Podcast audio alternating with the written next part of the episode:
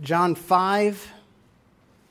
We will be looking at verses 25 to 29. This is the word of Almighty God. Truly, truly, I say to you, an hour is coming and is now here when the dead will hear the voice of the Son of God, and those who hear will live. For as the Father has life in himself, so he has granted the Son also to have life in himself. And he's given him authority to execute judgment because he's the Son of Man. Do not marvel at this, for an hour is coming when all who are in the tombs will hear his voice and come out. Those who have done good to the resurrection of life, and those who have done evil to the resurrection of judgment. Pray with me, friends. Lord, here we stand under your word. God willing to submit to you in all you command, in all you proclaim, in all you call us to believe, and in all you call us to do, and in all you call us to be. And we confess to you, Lord, we are sinners. We need grace. We need Jesus. We need mercy. We cannot, we cannot make it on our own and that we would be able to sing with joy and truth, He will hold me fast. God, that's our hope right now, that Jesus will hold us fast in the middle of our hardships and struggles and ugliness of the life that we live sometimes in the world that we're in. Lord Jesus, hold us fast. God, now bless us as we study and make us faithful to you and your word. We pray in Jesus' holy name. Amen. You can be seated.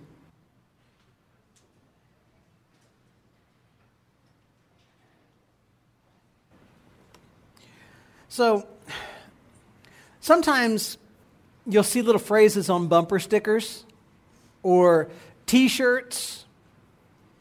And I would suggest to you that most of them are pretty useless, pretty silly.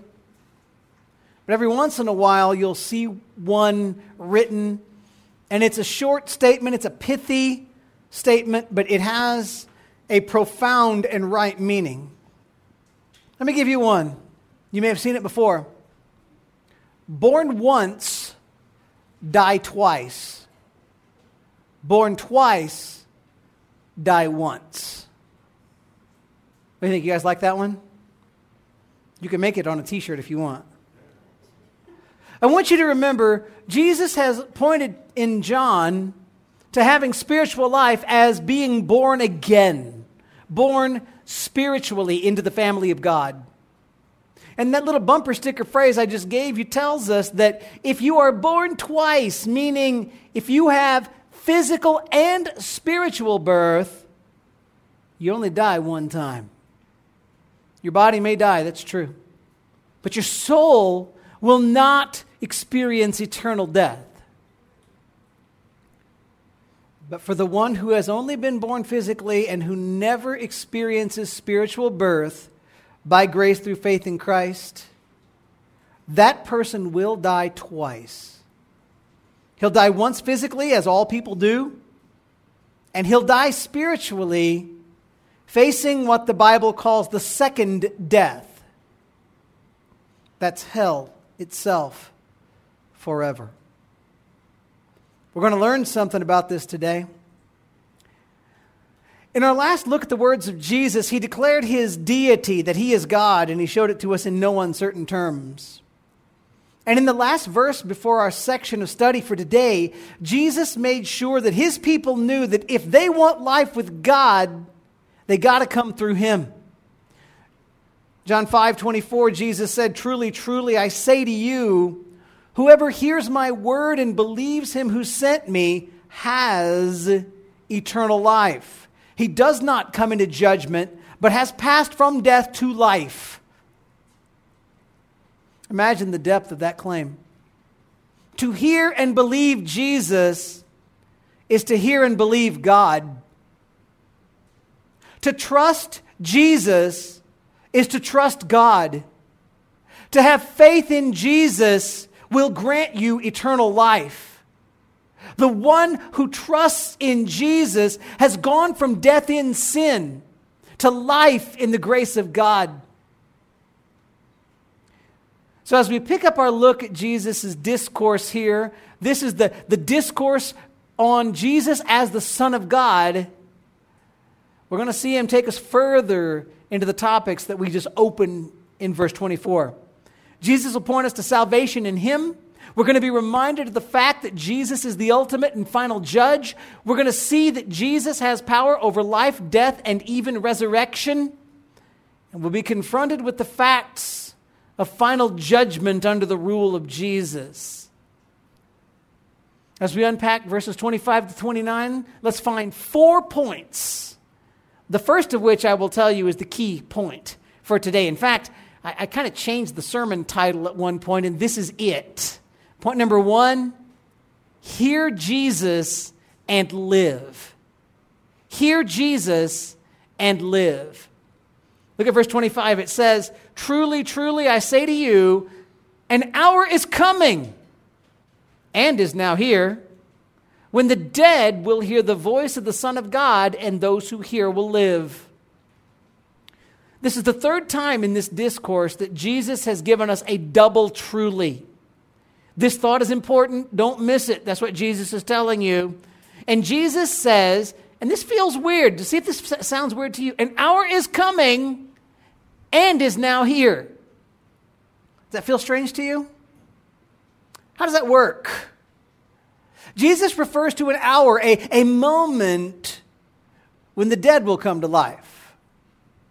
This hour somehow is both yet to come and it's now here, which should tell you that it occurs in different ways. The hour that's coming the one in the future, is the culmination of history when Christ returns. And the hour that is now here, that gives us the current and the near future moment when people will hear the voice of Jesus and they will live.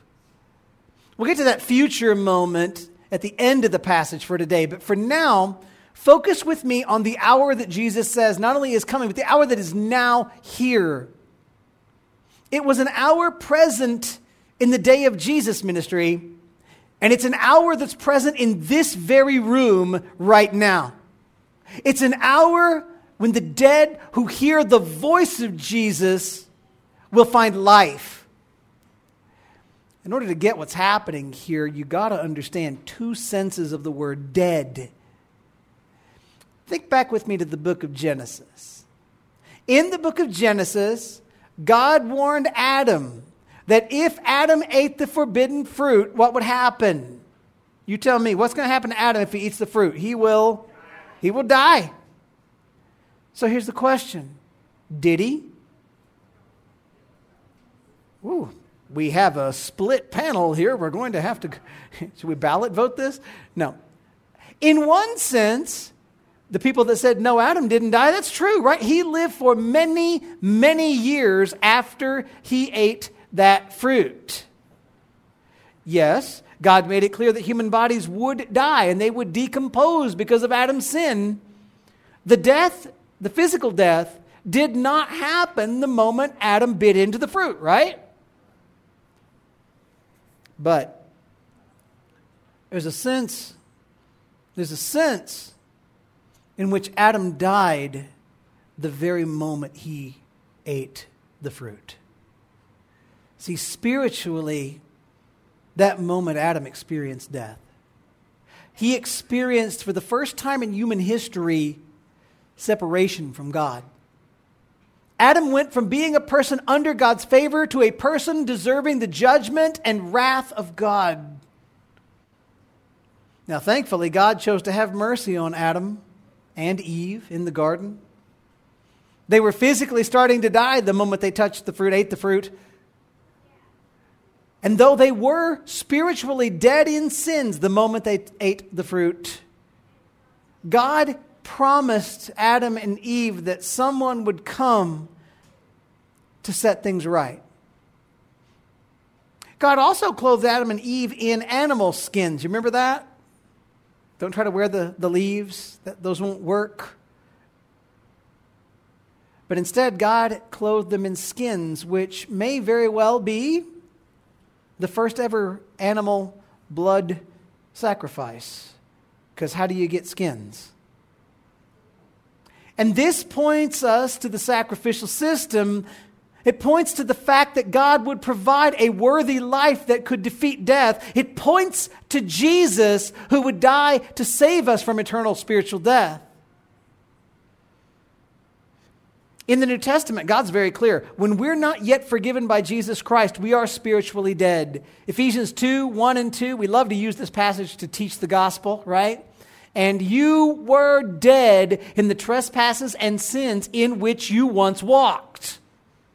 When a person is separated from God because he's under the wrath of God for his sin, he's dead. He's spiritually disconnected from God. He is unable to respond to God in a way that would please God. He's destined for wrath. He's subject to the guidance, the, the trickery, the leading of the world, the flesh, and the devil. And if he physically dies while still under that sin, he will be forever dead and he will suffer eternity in hell for sinning against God. When a person is saved by God, he's given new life. Ephesians 2 4 and 5 say, But God, being rich in mercy, because of the great love with which he loved us, even when we were dead in our trespasses, made us alive together with Christ. By grace you've been saved.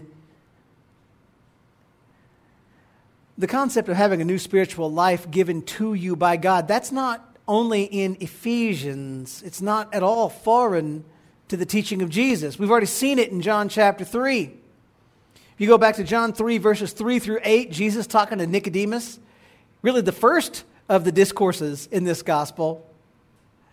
Jesus answered Nicodemus, Truly, truly, I say to you, unless one is born again, he cannot see the kingdom of God. Nicodemus said to him, How can a man be born again? When he is old, can he enter a second time into his mother's womb and be born? Jesus answered, Truly, truly, I say to you, unless one is born of water and the Spirit, he cannot enter the kingdom of God. That which is born of the flesh is flesh, and that which is born of the Spirit is spirit. Do not marvel that I said to you, You must be born again. The wind blows where it wishes, and you hear its sound, but you do not know where it comes from where, or where it goes. So it is with everyone who is born of the Spirit. Jesus has been clear already in John. All who are under sin need new life from God. And if God doesn't give you that new life, you'll never see the kingdom of God because you sure can't work your way into it. How do we get that new life? We get new life from God by grace through faith in Jesus, right? Ephesians 2 8 and 9. For by grace you have been saved through faith, and this is not your own doing. It's the gift of God, not a result of works, so that no one may boast.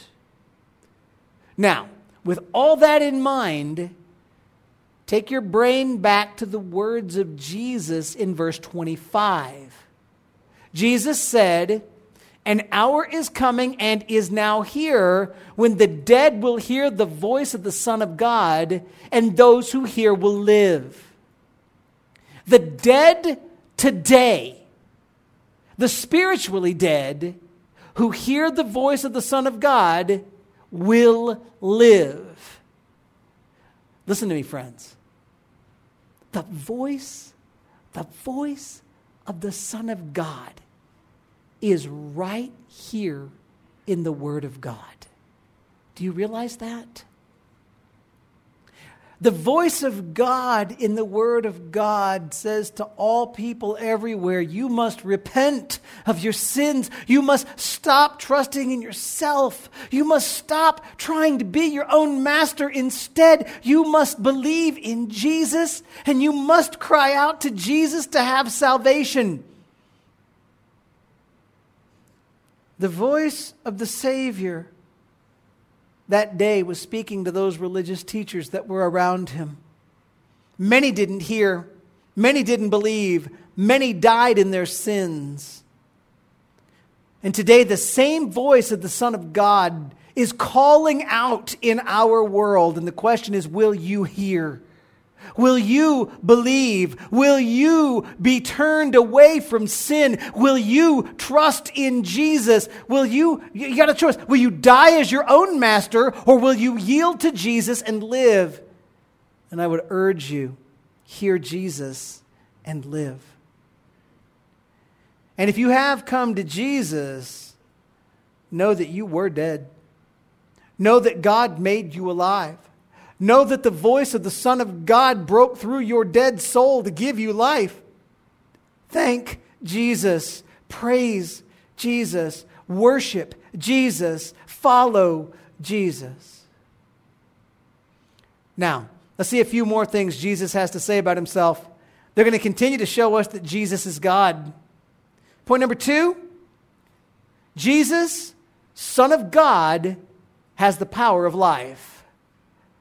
Jesus, Son of God, has the power of life. Verse 26, Jesus says, For as the Father has life in himself, so he has granted the Son also to have life in himself. Why would we believe that hearing the voice of Jesus, the spiritual call of Jesus, why would we believe that believing in Jesus' name would give us life. Why would you buy that? Here's a reason Jesus is the Son of God, Jesus has life in himself. Thus, we should believe that Jesus can give life to us as well. A week ago, I talked with you for a moment about the attribute of God, which we call God's independence. Do you guys remember that? God, as the creator, as the Lord over all, God does not depend on anyone or anything to exist, right? God is not given life by anyone. All that exists that is not God must rely on God to exist. You ever think about the fact that if the entire universe were to stop existing, God would not be affected? But the entire universe cannot exist unless the Lord causes it to exist. Jesus' claim to have life in himself, just as God, Jesus' claim to be independent as only God is independent of creation, that's Jesus claiming to be God. This verse also gives a little insight into the relationships of the persons in the Holy Trinity. Remember, there's only one God. There is only one God. You guys with me so far? This one God eternally subsists in three persons God the Father, God the Son, and God the Holy Spirit. God the Father's God, God the Son's God, God the Spirit's God. There is one God. How's that for doctrine? And as it relates to all of creation, we know there's only one God. But as the persons of the Godhead relate to one another, we see that there are words used that show us a distinction between the persons rather than a confusion of the persons. The Father is not the Son. The Son is not the Spirit. The Spirit is not the Father. The Father is always Father. From eternity past, before anything was ever created, God the Father was still God the Father. And for God the Father to be God the Father, God the Father must eternally be begetting God the Son. For the God the Son to eternally be God the Son, he must eternally be the Son of, begotten of God the Father.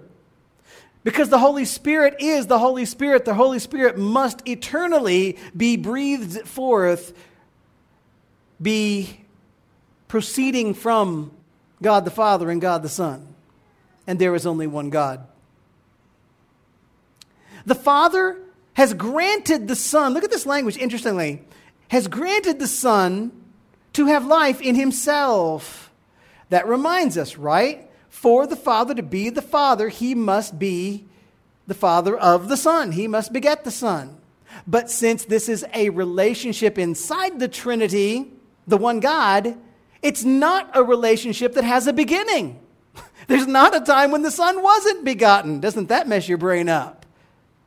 There's not a spot where there was a Father and then the Son came out. That wouldn't work.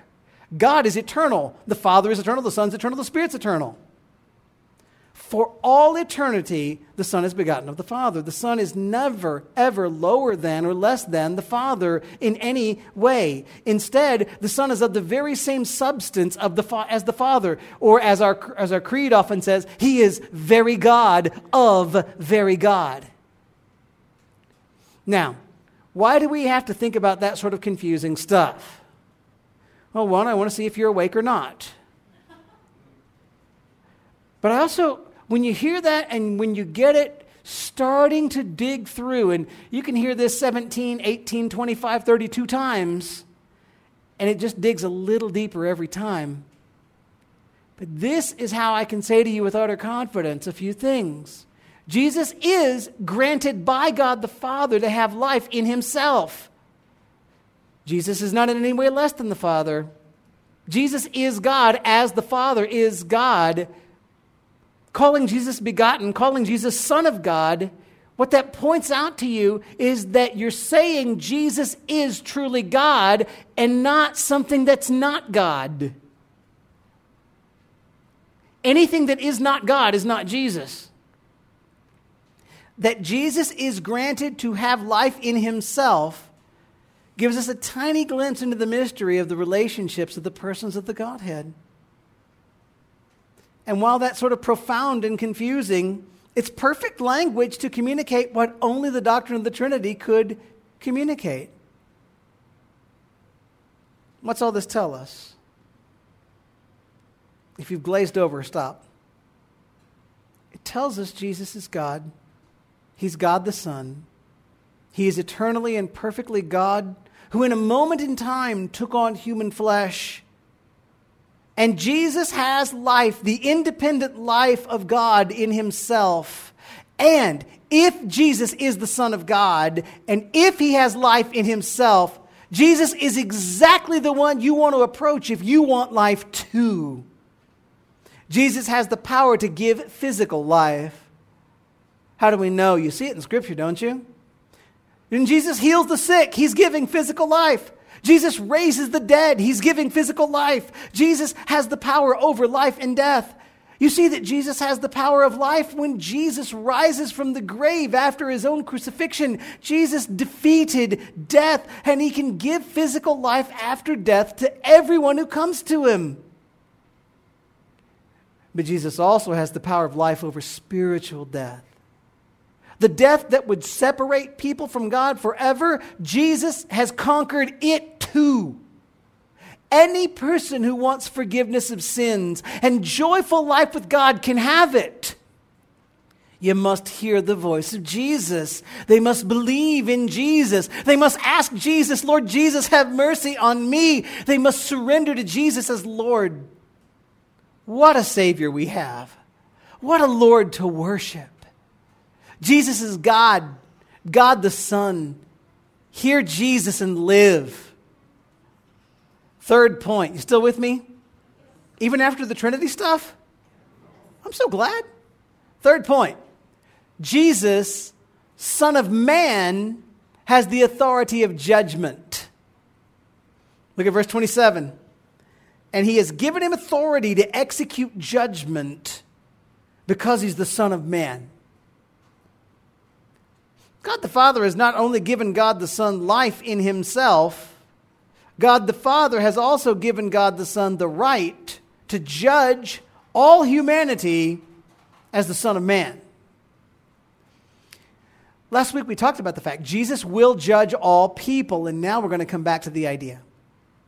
The phrase Son of Man gives you a couple big time glorious realities. In comparison to verses 25 and 26, Jesus was calling himself Son of God there. Here, Jesus ties himself to humanity. Jesus is truly God, and now that he's taken on flesh, Jesus is also truly man. That's glorious. And in order for Jesus to save the souls of human beings, he had to be human. This is so Jesus could stand in our place. This is so Jesus could be our substitute, our sacrifice. It's also so Jesus can represent us before the Father as our new spiritual head. See, before Adam was the head and the representative of humanity, how do you think that went? Adam's fall led to death for all. Now that Jesus, the Son of God and Son of Man, has died and risen from the grave, he's the head and the representative for all who come to him for life. You have to look at Romans 5 to see this spelled out in more detail, but we don't have time to do that this afternoon. And there's more behind calling Jesus Son of Man than simply to say Jesus is a human. In the Old Testament, God promised that the Son of Man would rule. Look at Daniel 7, verses 13 and 14. The prophecy reads I saw in the night visions, and behold, with the clouds of heaven there came one like a son of man. Sound like a familiar phrase to you? And he came to the Ancient of Days and was presented before him. And to him was given dominion and glory and a kingdom that all peoples, nations, and languages should serve him. His dominion is an everlasting dominion which shall not pass away, and his kingdom one that shall not be destroyed. In Daniel's prophecy, you see the Son of Man and he approaches the throne of God the Father, the Ancient of Days. And God the Father grants that the Son would reign and rule forever. The Son of Man, He's a king and He's going to be king forever. He's a king and He will have all authority over the entire world forever. He's a king who rules over people from every nation and every language and every people group for all eternity.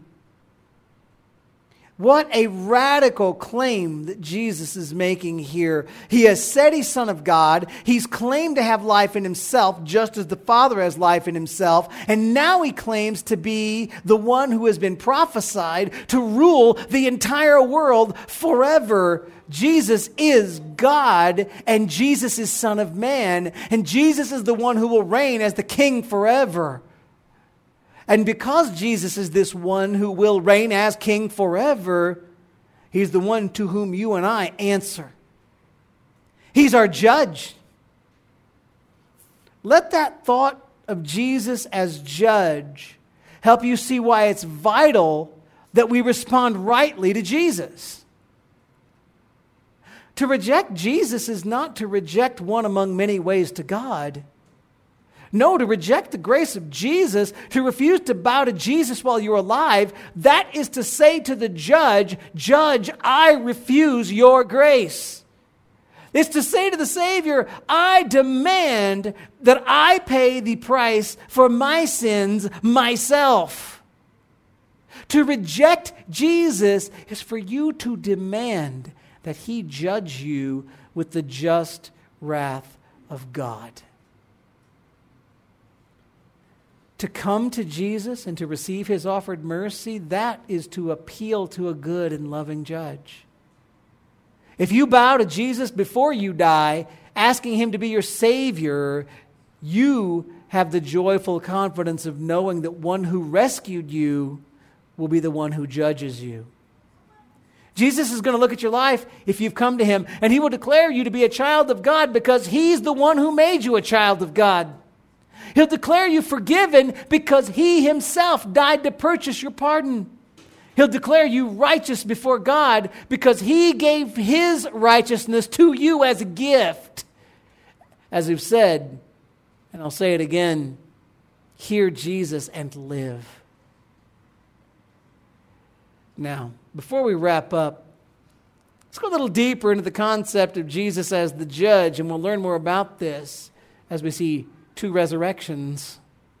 Point number four Jesus will call all the dead out of their graves. Jesus will call all the dead out of their graves. Verses 28 and 29. Do not marvel at this.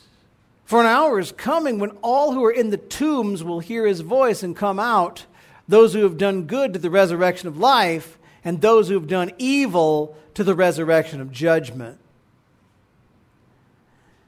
Now we learn about what Jesus called the hour that is coming. The hour that is here is the hour when you can hear the voice of Jesus, repent, believe, and receive spiritual life from God. The dead live. But the hour that's coming in these two verses, that's coming someday in the future. And Jesus tells us three really important things. Jesus will call all the dead out of their graves. Some are raised to life, some are raised to death. Understand, whenever any person dies, he or she is either immediately comforted in the presence of the Lord or suffering under the just wrath of God for sinning against him. There's no middle place. There is no purgatory. Those who have died are conscious and they are aware of where they are and they know exactly why. Read Luke 6 19 to 31 for an example. Those who are under the mercy of God are experiencing a sort of heaven right now joy and comfort and peace and rest, even as they await a day when they will be given resurrection bodies and they will experience the final glorious heaven when they will live with Jesus Christ forever on a new and perfected earth. But those who are currently under the wrath of God for their sin, who have never come to God for mercy, they are presently suffering the torment of hell as they await a final day when Jesus will pronounce their judgment and will cast them forever into the lake of fire. Jesus said, Don't marvel at this. An hour is coming when all who are in the tombs will hear his voice and come out. You hear that? Every single person who has ever lived will see a moment in the future when he or she is physically raised from the dead. Nobody dies and stays in the grave. Every single person will come out of the graves by the command and the power of Jesus. Make that personal. Unless Jesus comes back before the day you die, you will die. And whether you have loved Jesus or hated Jesus, Jesus will call you out of your grave. Back in verse 22, Jesus told us He, God the Son, will be the one who is the judge of all humanity. So when Jesus calls you out of the grave, it is Jesus who's either going to call you out to an eternal reward under His grace or an eternal punishment under the wrath of God. Some will rise from the grave and find eternal reward. As Jesus said, those who have done good to the resurrection of life. Now, be careful because you could let yourself be confused by those words, couldn't you? Anybody see where that could be confusing to somebody if it was all by itself? If those words stood alone, if there was no scripture to shine a light on them, you might let yourself believe that doing good deeds is what earns you the resurrection of life. Do you guys think it's true that being a good person is what earns you the resurrection of life? Thank you, no. Jesus is here giving us a very simple summary. If you come to Jesus by God's grace through faith alone, you're given forgiveness, you're given new life, and in response to being given new life, you will do good deeds in keeping with the command of God for the glory of God. So, this is a simple summary. Jesus says, hey, those who have done good are raised to a resurrection of life. They're not raised because they did good, but doing good marked them as people who had new life given them by Christ. On the other hand, Jesus said, and those who have done evil to the resurrection of judgment. Again, this doesn't mean, man, those people who didn't do enough good deeds, those people that did a lot of bad things, they have a bad eternity because they did worse than other people or whatever. All this is saying is those who never find God's grace in Jesus, they will face a proper, just punishment from God for sinning against God.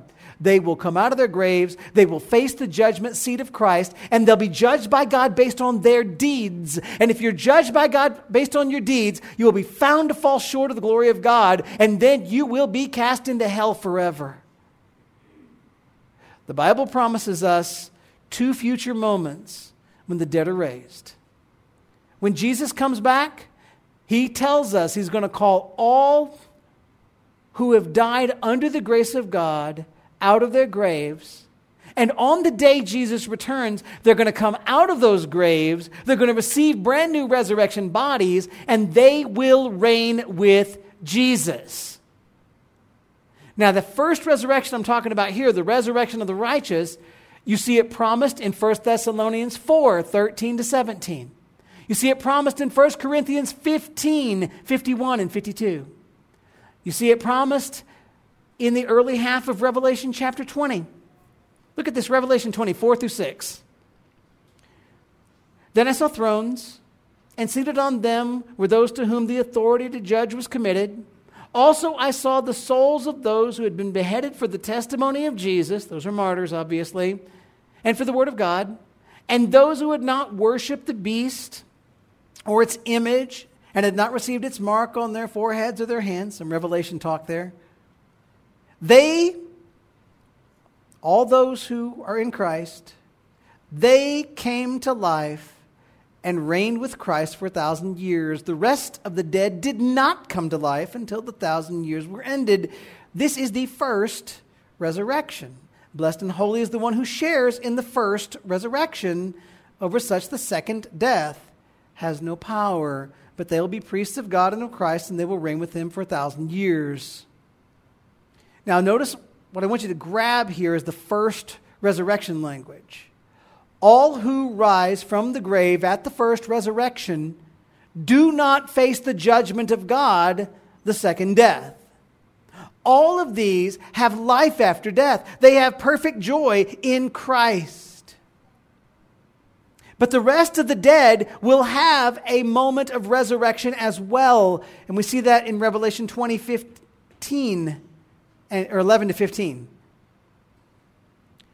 Then I saw a great white throne, and him who was seated on it. From his presence, earth and sky fled away. This one is mighty. And no place was found for them. And I saw the dead, great and small, standing before the throne. There are some people brought out of their graves.